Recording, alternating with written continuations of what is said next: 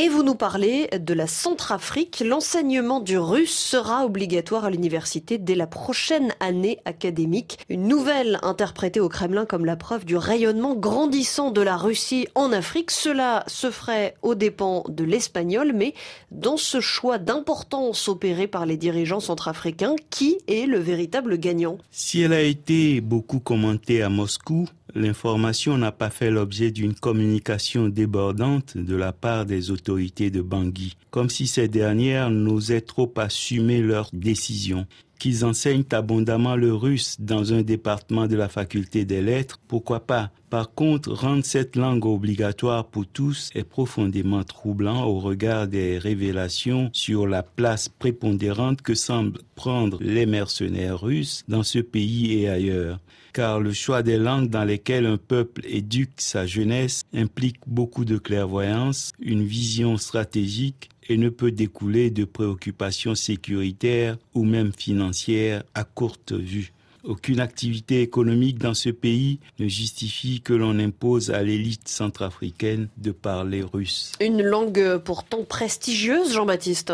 Assurément, mais avec toute la respectueuse admiration que nous devons aux grands esprits qui ont porté la culture russe à son rayonnement planétaire durant les siècles l'on se doit d'admettre que la Russie d'aujourd'hui n'a plus les arguments qui justifieraient que des dirigeants un temps soit peu sérieux en Afrique l'indiquent à leur peuple comme horizon à atteindre après la nomination cette semaine de Parag Agrawal à la présidence du réseau Twitter aux États-Unis, le responsable d'un forum de recherche sur la diaspora indienne a énuméré sur RFI les raisons du succès des Indiens dans ces multinationales. La principale étant la qualité de leur éducation qui est en anglais et leur permet de s'adapter et d'être acceptés dans le monde entier. Puis il a ajouté que ces jeunes Indiens ont grandi dans un monde démocratique, ce qui les distinguerait des Chinois.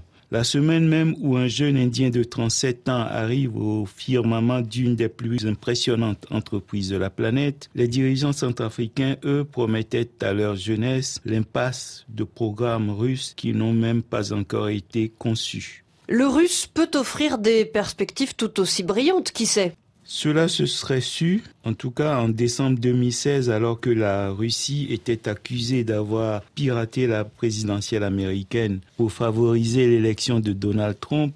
Barack Obama, encore président pour quelques semaines, s'était mis en colère pour rappeler à Vladimir Poutine qu'à part le pétrole, le gaz et les armes, son pays, la Russie, ne produisait rien que les autres peuples désiraient acquérir. Dans sa férocité, Obama n'avait pas tort, et ce ne sont pas les services de mercenaires venus depuis accroître l'offre russe qui justifieraient que l'on impose comme modèle d'inspiration aux étudiants centrafricains cette Russie-là. Ils réclament une éducation de qualité dans des langues d'avenir qui les fassent rêver, mieux les propulsent à la conquête du monde.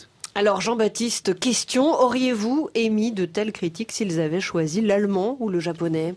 L'Allemagne est attrayante, d'où son leadership en Europe, et elle crée des produits que l'on aimerait avoir, des marques automobiles parmi les plus prestigieuses au monde, une gamme infinie de produits high-tech, des machines-outils, etc. Il en est de même pour le Japon. Allemands et Japonais n'imposent pourtant leur langue à personne. S'il fallait blâmer quelqu'un, ce serait l'ancien recteur de l'université de Bangui, président de la République centrafricaine, qui n'aurait jamais dû perdre de vue que le rôle d'un leader est d'orienter son peuple dans une direction judicieuse et de lui indiquer aux besoins des peuples dont le destin peut l'inspirer et le tirer vers le haut.